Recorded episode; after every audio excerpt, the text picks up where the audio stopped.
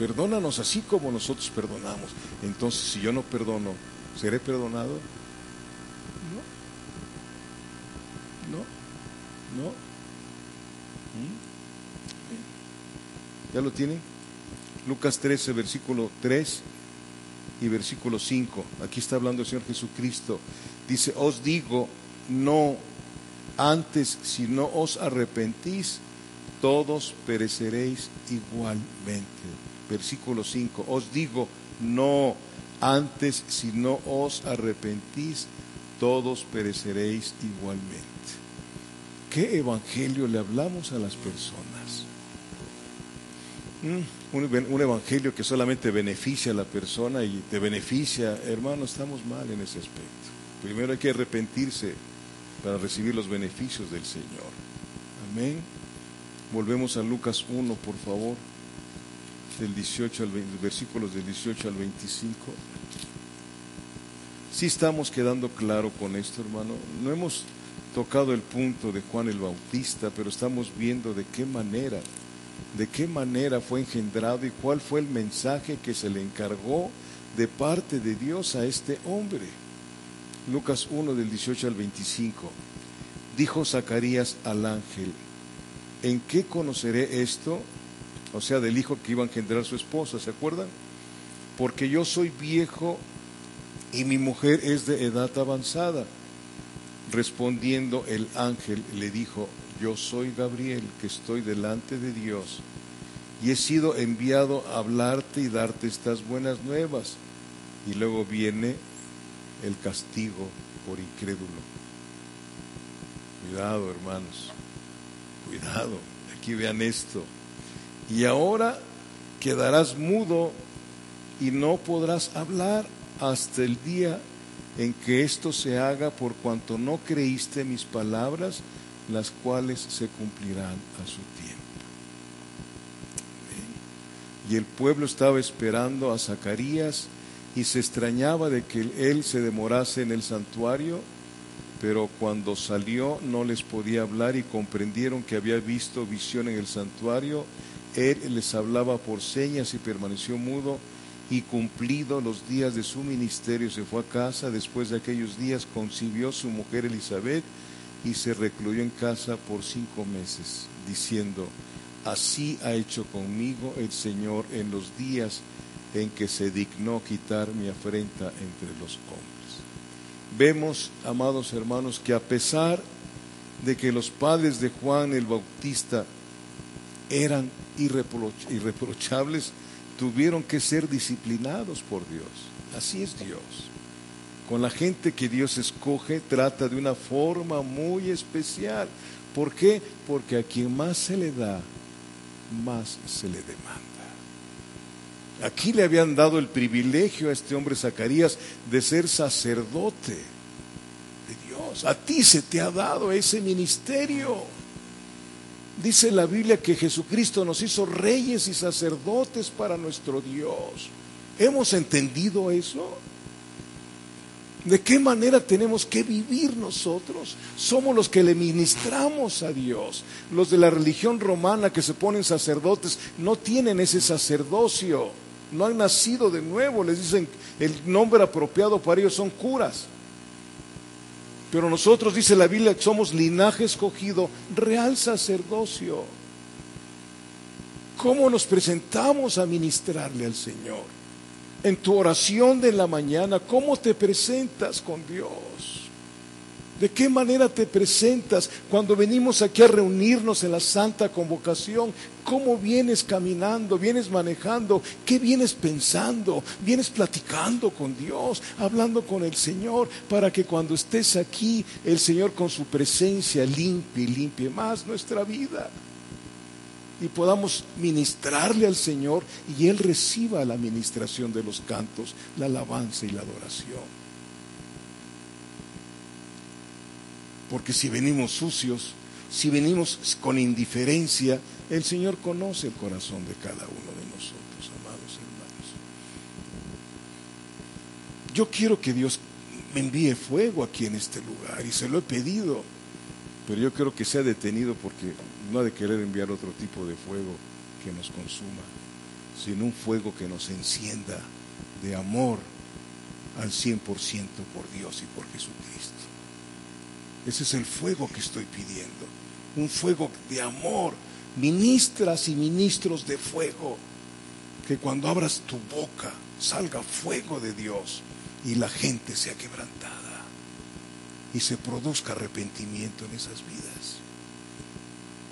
Por la dureza de nuestro corazón, amados míos, no pasan muchas cosas, por eso hay una imitación brutal, brutal, a pesar entonces de que eran un matrimonio irreprochable, tuvieron que ser disciplinados por Dios. Amén. De los versículos 20 al 22 lo dice, pero vieron cumplir su promesa, los disciplinó Dios, pero cumplió su promesa el Señor de darles ese hijo por el cual no se dice aquí cuánto tiempo estuvieron orando por ese hijo. No se dice, pero, pero, pero, pero Dios los eligió y trajo, agarró a esa mujer y ese hombre y de ahí trajo algo muy importante dentro del Evangelio, a un hombre llamado Juan el Bautista.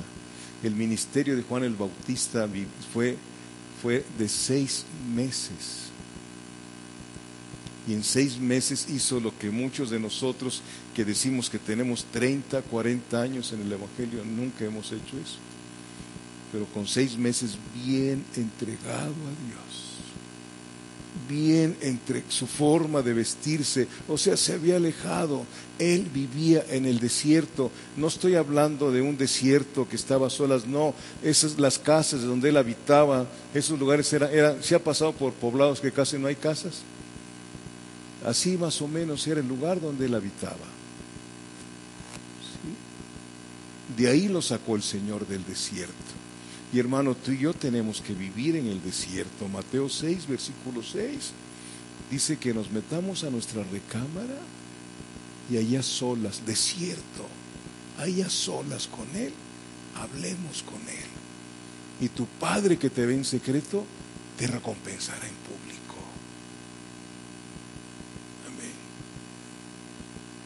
Sí, amados hermanos. Tu Padre que te ve en secreto, ¿cuándo te va a recompensar en público? Al final del tiempo. Al final del tiempo. Veremos la recompensa de aquellos hombres y mujeres fieles a Jesucristo. Amén. Sí, amados. Bendito Dios. Seguimos ahí en Lucas 1, versículos del 57, versículo 57 al 56. Los versículos anteriores habla de la visitación de Gabriel a María, sí, por eso los, los, los salto. ¿Ya tiene usted? En el 57 en adelante, Lucas 1. Y cuando, perdón, cuando a Elizabeth se le cumplió el tiempo de su alumbramiento, dio a luz un hijo.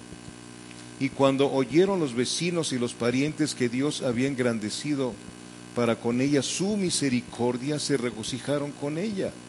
Aconteció que al octavo día vinieron para circuncidar al niño y le llamaban con el nombre de su padre, Zacarías. Pero respondiendo su madre dijo, no, se llamará Juan. ¿Se acuerdan? de, Jesús. ¿Quién le puso el nombre a nuestro Señor Jesús? ¿José o María? El Señor, su Padre. ¿Sí? Así lo dice en su santa palabra. Versículo 61. Le dijeron, ¿por qué no hay nadie en tu parentela que se llame con ese nombre? Entonces preguntaron por señas a su padre cómo le quería llamar y pidiendo una tablilla escribió diciendo Juan es su nombre y todos se maravillaron. Al momento fue abierta su boca y suelta su lengua y habló bendiciendo a Dios. Y se llenaron de temor todos sus vecinos y en todas las montañas de Judea se divulgaron todas estas cosas. Aleluya. Y todos los que las oían las guardaban en su corazón diciendo, ¿quién pues será este niño? Y la mano del Señor estaba con él. Qué pregunta, ¿no? ¿Quién pues será este niño? Y el Señor nunca deja sin contestación las preguntas que hace. Dios contesta, ¿quién sería este niño? A través del Espíritu Santo que llevó a Zacarías, el padre de Juan, a profetizar. Y empieza la, la profecía del papá, ¿sí? Ahí están conmigo. Versículo 67. Y Zacarías, su padre, fue lleno del Espíritu Santo y profetizó diciendo, bendito el Señor Dios de Israel, que ha visitado y redimido a su pueblo. Aquí no está hablando de Juan el Bautista, sino de nuestro Señor Jesucristo. ¿sí?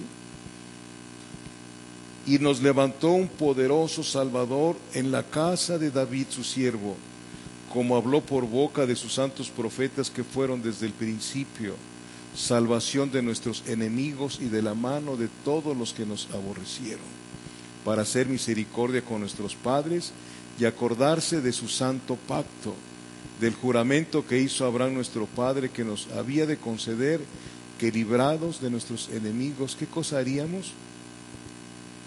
¿Le estamos sirviendo, amados hermanos? ¿Mm? Sin temor le serviríamos.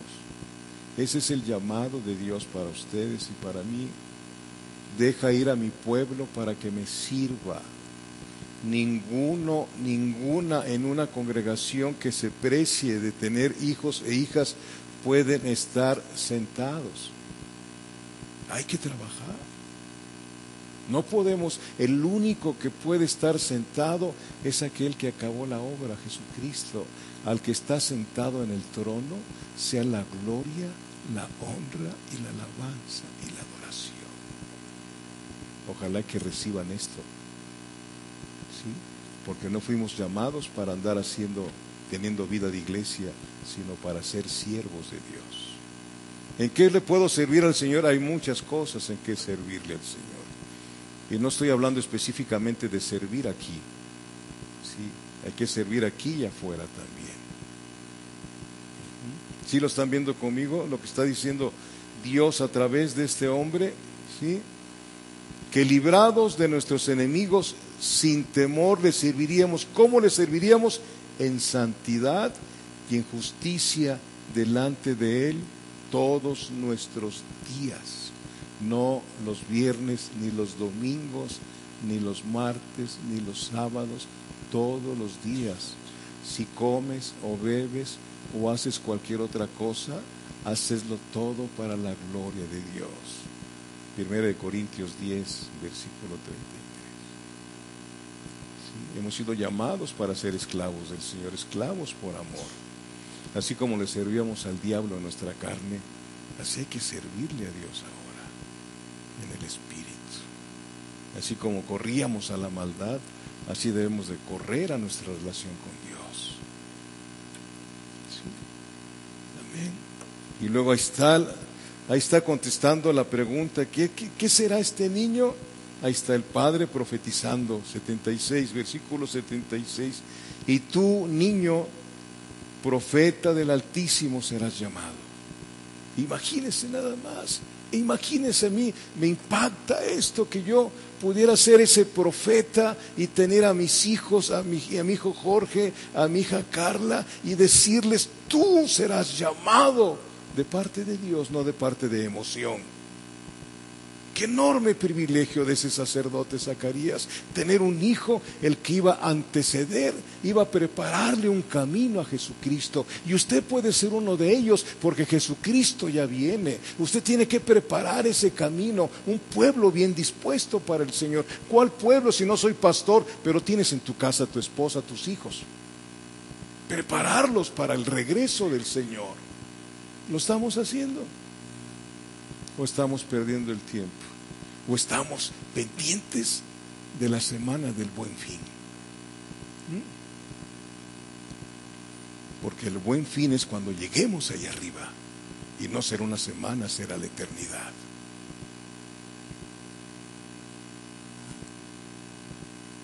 Dios nos ayude a entenderlo, hermanos. De veras, de veras. Aleluya. Ah, santo. Que sigue diciendo, y tú niño profeta del Altísimo serás llamado porque irás delante de la presencia del Señor para preparar sus caminos. Cristo viene. Versículo 77, para dar conocimiento de salvación a su pueblo para perdón de sus pecados. 78, por la entrañable misericordia de nuestro Dios con que nos visitó desde lo alto la aurora, para dar luz a los que habitan en tinieblas y en sombra de muerte, para encaminar nuestros pies por caminos de paz. Eso es lo que hacemos nosotros.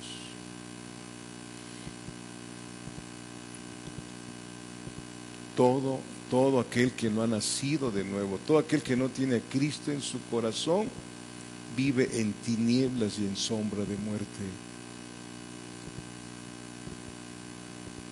Vive en tinieblas y en sombra de muerte. ¿Qué estamos haciendo cuando oímos estas palabras que son de parte del corazón de Dios para nosotros? ¿Qué cosa es lo que nos interesa más en nuestra existencia? Tenemos la llave para abrirle el cielo a mucha gente. ¿Se te rompió?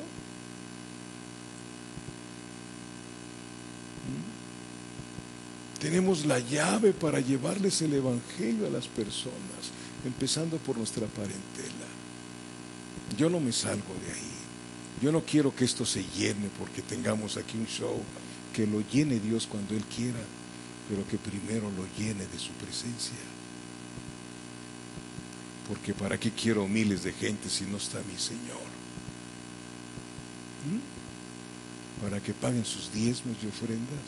No,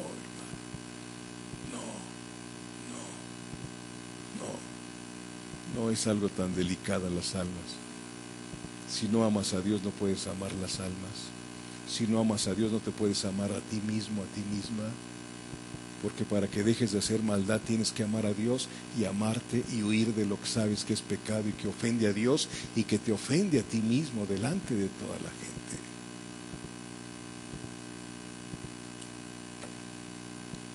Ya está el, el pecado, lo han hecho risa. ¿No sabes eso? Ahí está, ve los, los, los, los artistas ahora van corriendo para, para, véngase a reír un poco y de pura maldad empiezan a reírse la gente. El pecado lo han hecho risa. Cuentos y cuentos y otras tantas cosas. Lo han hecho risa. Y si te descuidas, ahí estás tú con esas maldades. Bendito sea Dios. Amén. Juan sería el profeta de Dios después de Malaquías. ¿Sí? Sería el profeta del Altísimo, de Cristo. Prepararía el camino de nuestro Señor. Mire Lucas 3.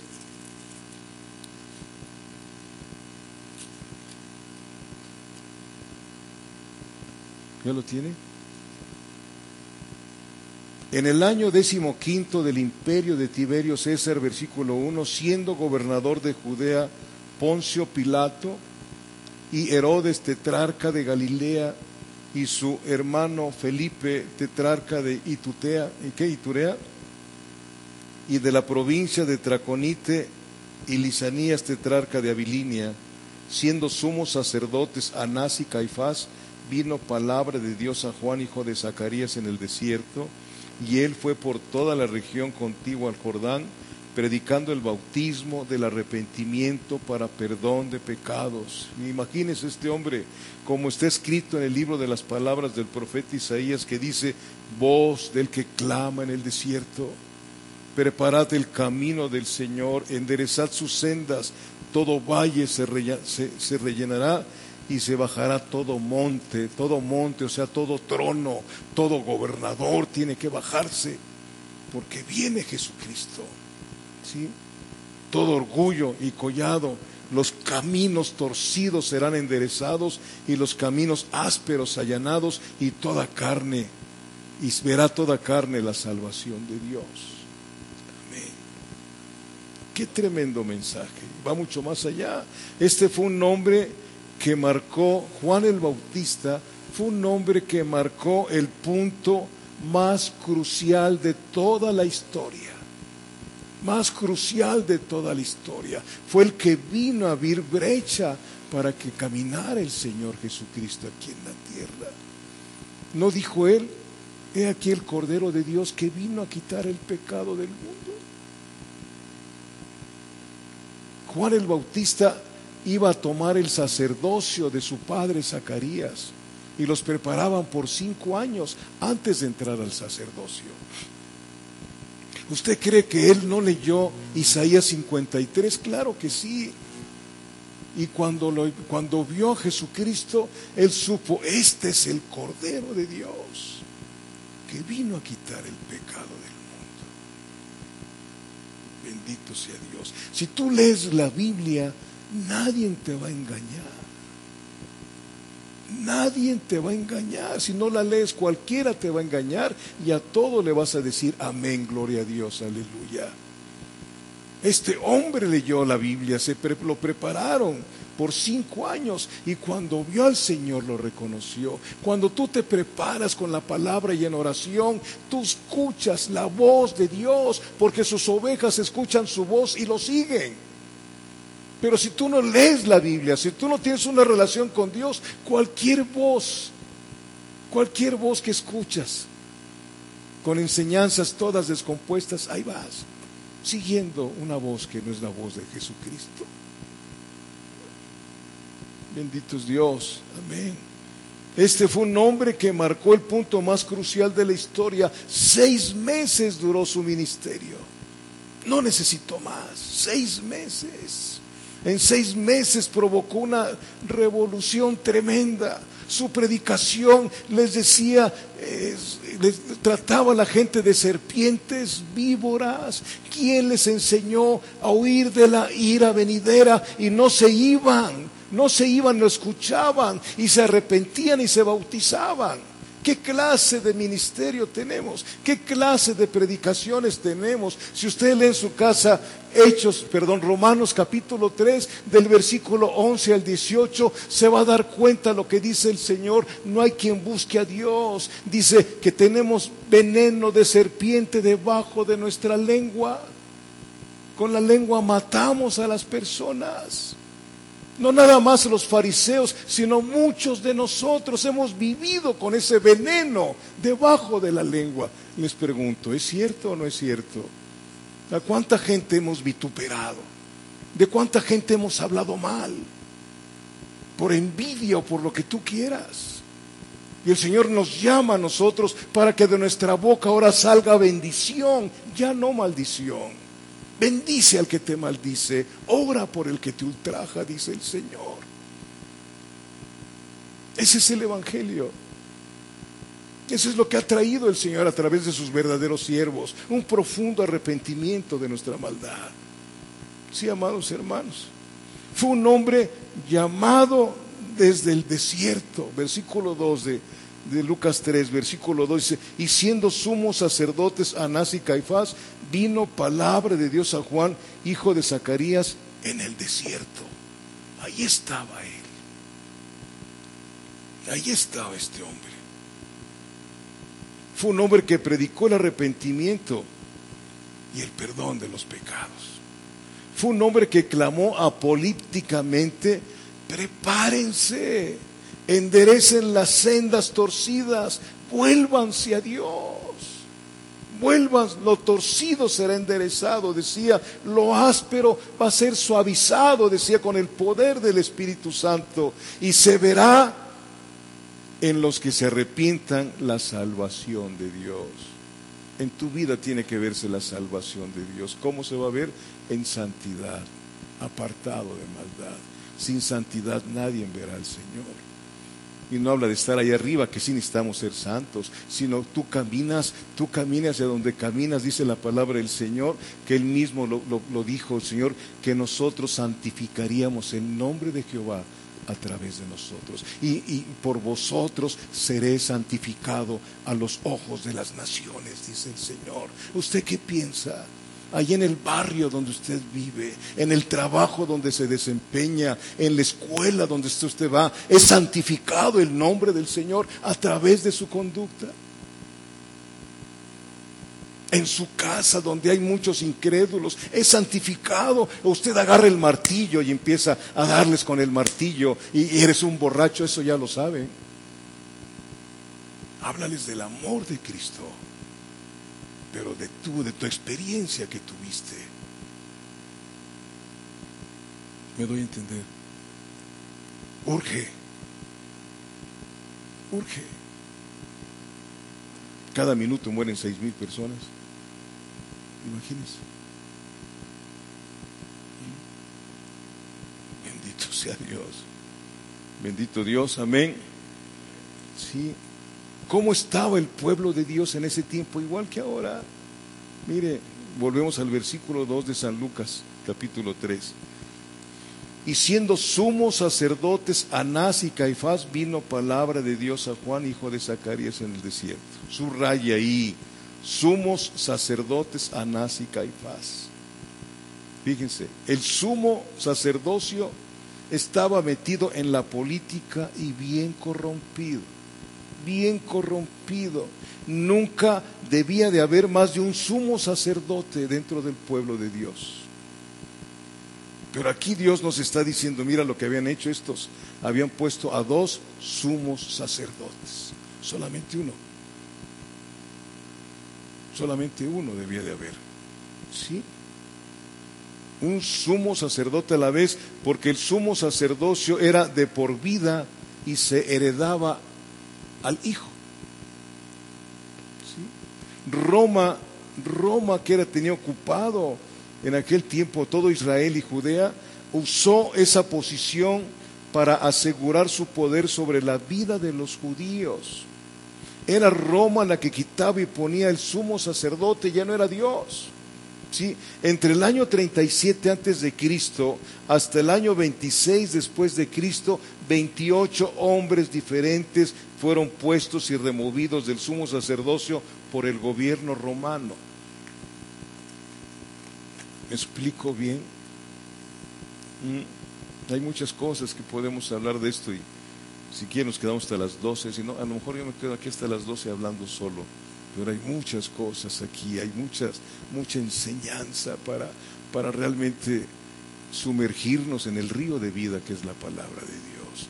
Caifás era el sumo sacerdote, pero Anás era a quien respetaban los líderes judíos. ¿Sí?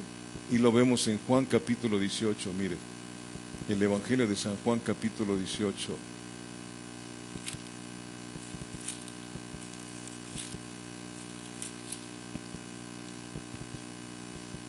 ¿Ya lo tiene usted?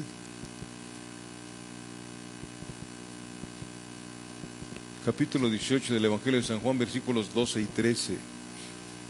Dice, entonces la compañía de soldados, el tribuno y los alguaciles de los judíos prendieron a Jesús y le ataron y lo llevaron primeramente a Anás, porque era suegro de Caifás, que era sumo sacerdote aquel año.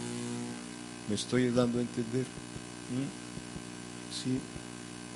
Anás era el sumo sacerdote, pero los judíos, los judíos respetaban más al otro.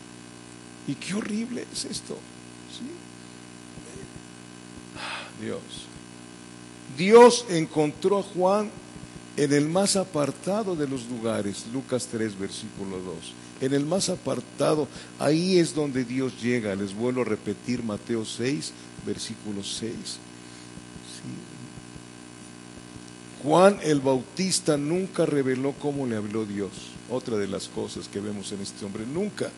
Ni se jactó de su llamamiento. Sí como si fuera súper espiritual. He escuchado personas en los púlpitos y otros chamacos, es que yo tengo un, ministerio para la alabanza y la adoración. No hay ministerio de alabanza ni de adoración. No hay. Ese ministerio nos pertenece a todos nosotros. Cuando nos reunimos aquí, venimos a ministrarle al Señor alabanza y adoración. ¿Me doy a entender? Hay músicos. Dice el Salmo, dice el Salmo, el Salmo lo dice, creo que lo hemos estudiado aquí varias veces. ¿sí? Dice, los cantores iban delante, los músicos atrás y las panderistas en medio. Los cantores, el mensaje que le estoy cantando a Dios. Cantad con inteligencia, dice el Señor. Lo que le estás cantando, que se, los estés, se lo estés diciendo de corazón.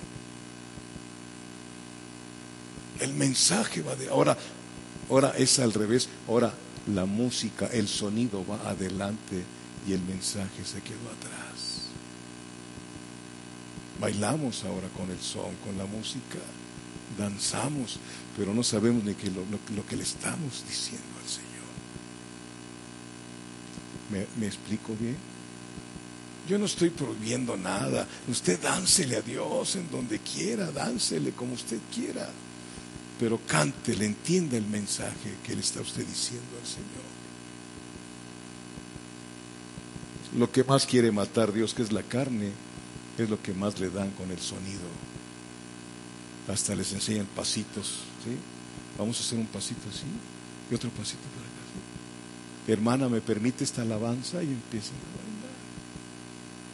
¿Mm? Se los digo de corazón, porque así es. Asómese un ratito. Amén. Juan el Bautista nunca reveló cómo le habló Dios. Nunca se sintió un hombre super espiritual. Jamás. Cuando le llegan sus, sus, sus discípulos de Juan el Bautista a decirle, aquel al que tú bautizaste está bautizando mucho más que tú.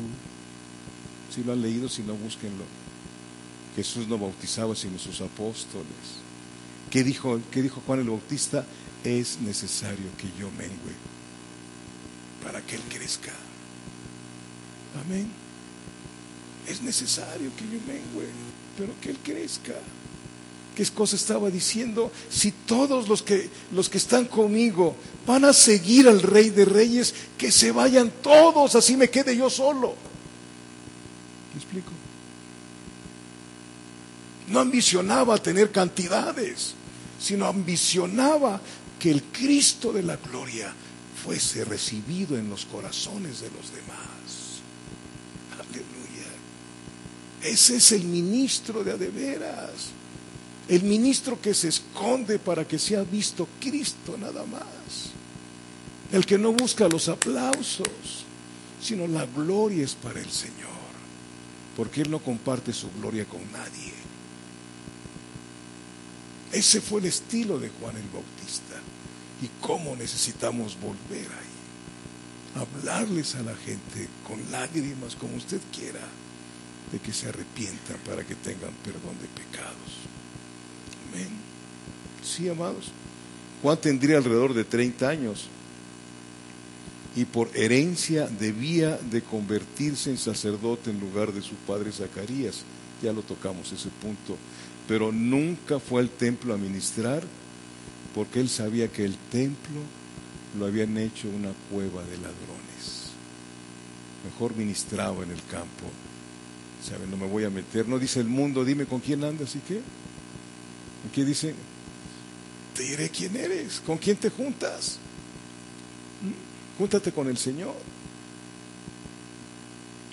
Él sabía, él sabía que el que ahí se había hecho un qué? Una cueva de ladrones.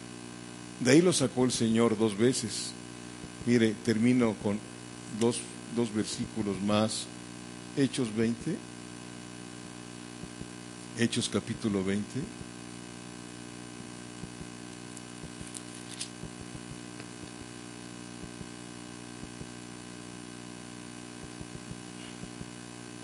¿Ya lo tiene? Hechos capítulo 20, versículos 29 y 30. Fíjese la visión que tuvo el apóstol Pablo y que está sucediendo en este tiempo dentro de las llamadas congregaciones cristianas. Dice Hechos 20, versículos 29 y 30, porque yo sé que después de mi partida entrarán en medio de vosotros quienes lobos rapaces que no perdonarán al rebaño. Y luego dice algo tremendo, y de vosotros mismos se levantarán hombres que hablen cosas perversas para arrastrar tras sí a los discípulos. Qué visión tan tremenda, ya se está cumpliendo. El apóstol Pedro dijo lo mismo ahí en segunda de Pedro capítulo 2.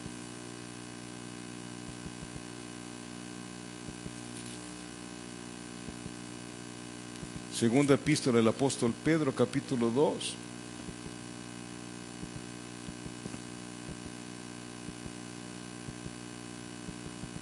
¿Ya lo tiene? Versículos del 1 al 3. Dice, pero hubo también falsos profetas entre el pueblo, no afuera.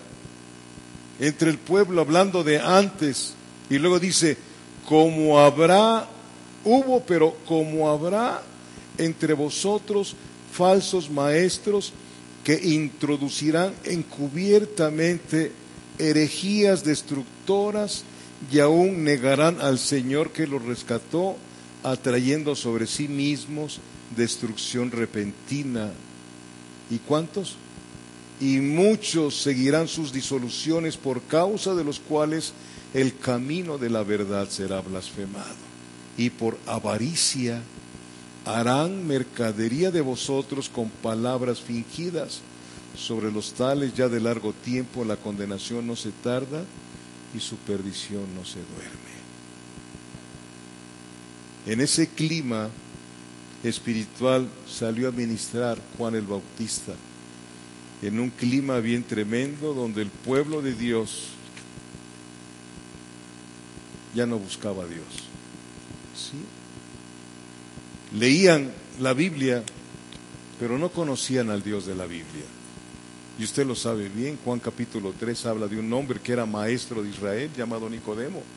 Si usted ha leído ese pasaje de Juan capítulo 3, el que no nace de nuevo no puede ver el reino de Dios. Y luego le decía Nicodemo, pero ¿cómo es posible que un hombre viejo pueda nacer de nuevo? ¿Me tengo que meter otra vez al vientre de mi madre? ¿Qué le dijo el Señor Jesucristo a ese Le dice, ¿y tú eres maestro de Israel y no sabes esto?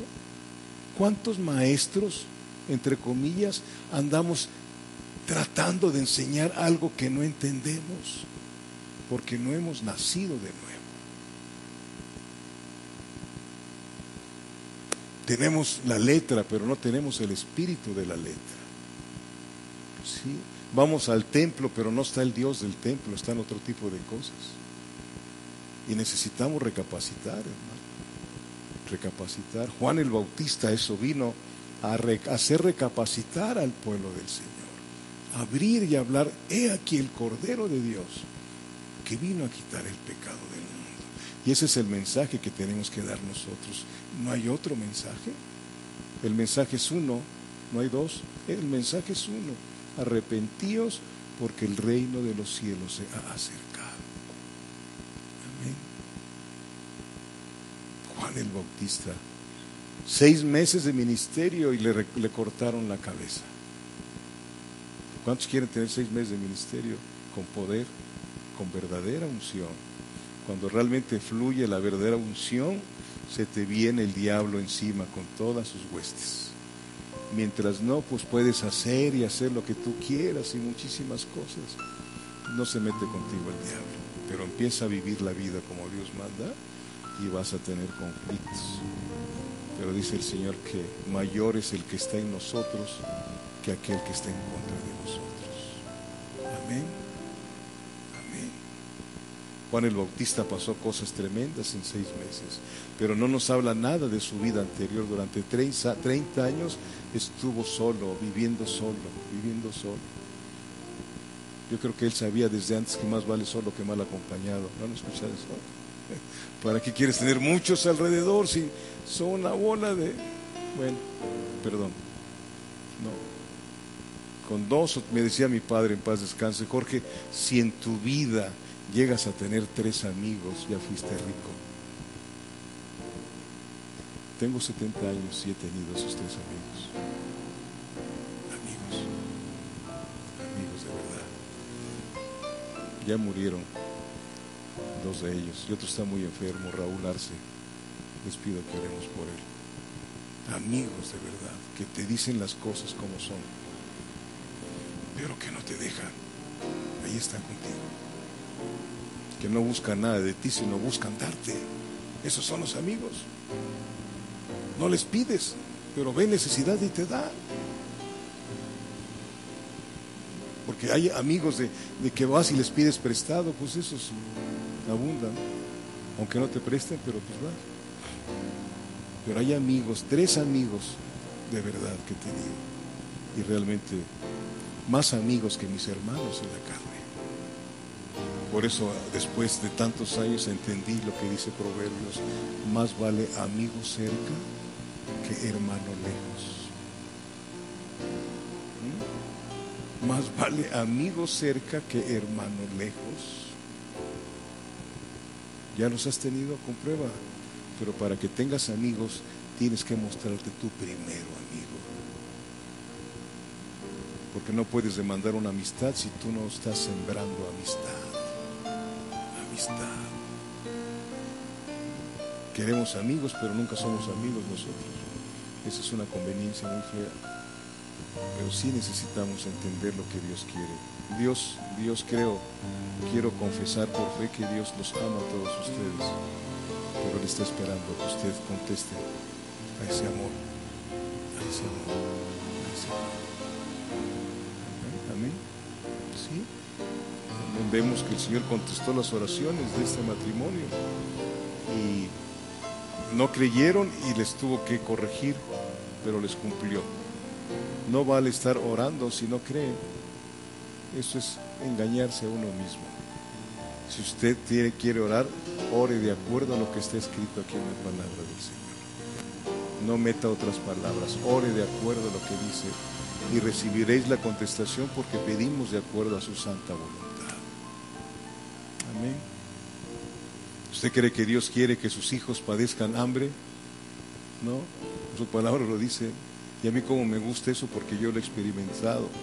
Mozo fui y he envejecido y nunca he visto un justo desamparado ni que sus hijos mendiguen pan. Si, no, si, estamos al revés, hermano, algo malo está en nuestra vida. Arrepintámonos. Póngase de pie, por favor. Espero que haya quedado clara la enseñanza, porque es mucho tiempo de estar aquí sentados y que no hayamos entendido nada de lo que Dios nos quería hacer entender. No vayan a pasar como aquel muchacho que hubo un tiempo en que Carla y otros jóvenes universitarios se reunían, se reunían para orar para orar y una vez me dijo alguno de los que se reunían, pastor, ¿qué pasó, hijo? Dice, ayúdeme, ¿por qué? ¿Qué, qué tú pasa? Dice, pues es que cuando busco a mi pastor no lo encuentro y cuando predica no lo entiendo. Digo, ah, pues sí que estás mal, ¿no? Ojalá y que yo no esté en esa tónica, ¿no? Que me busque y no estoy y luego predico y no me entiende, pues cámbiese de congregación, porque pues no funciona así, ¿verdad? Oremos al Señor. Padre, tu palabra ha sido dada, Señor. Y no por mí, sino por ti, yo creo eso firmemente, Dios. Tú has traído un mensaje.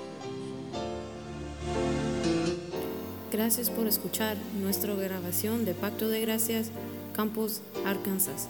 Para más información, visítanos en nuestras páginas web pactodegracia.org.mx y facebook.com barra Pacto de Gracia Warren.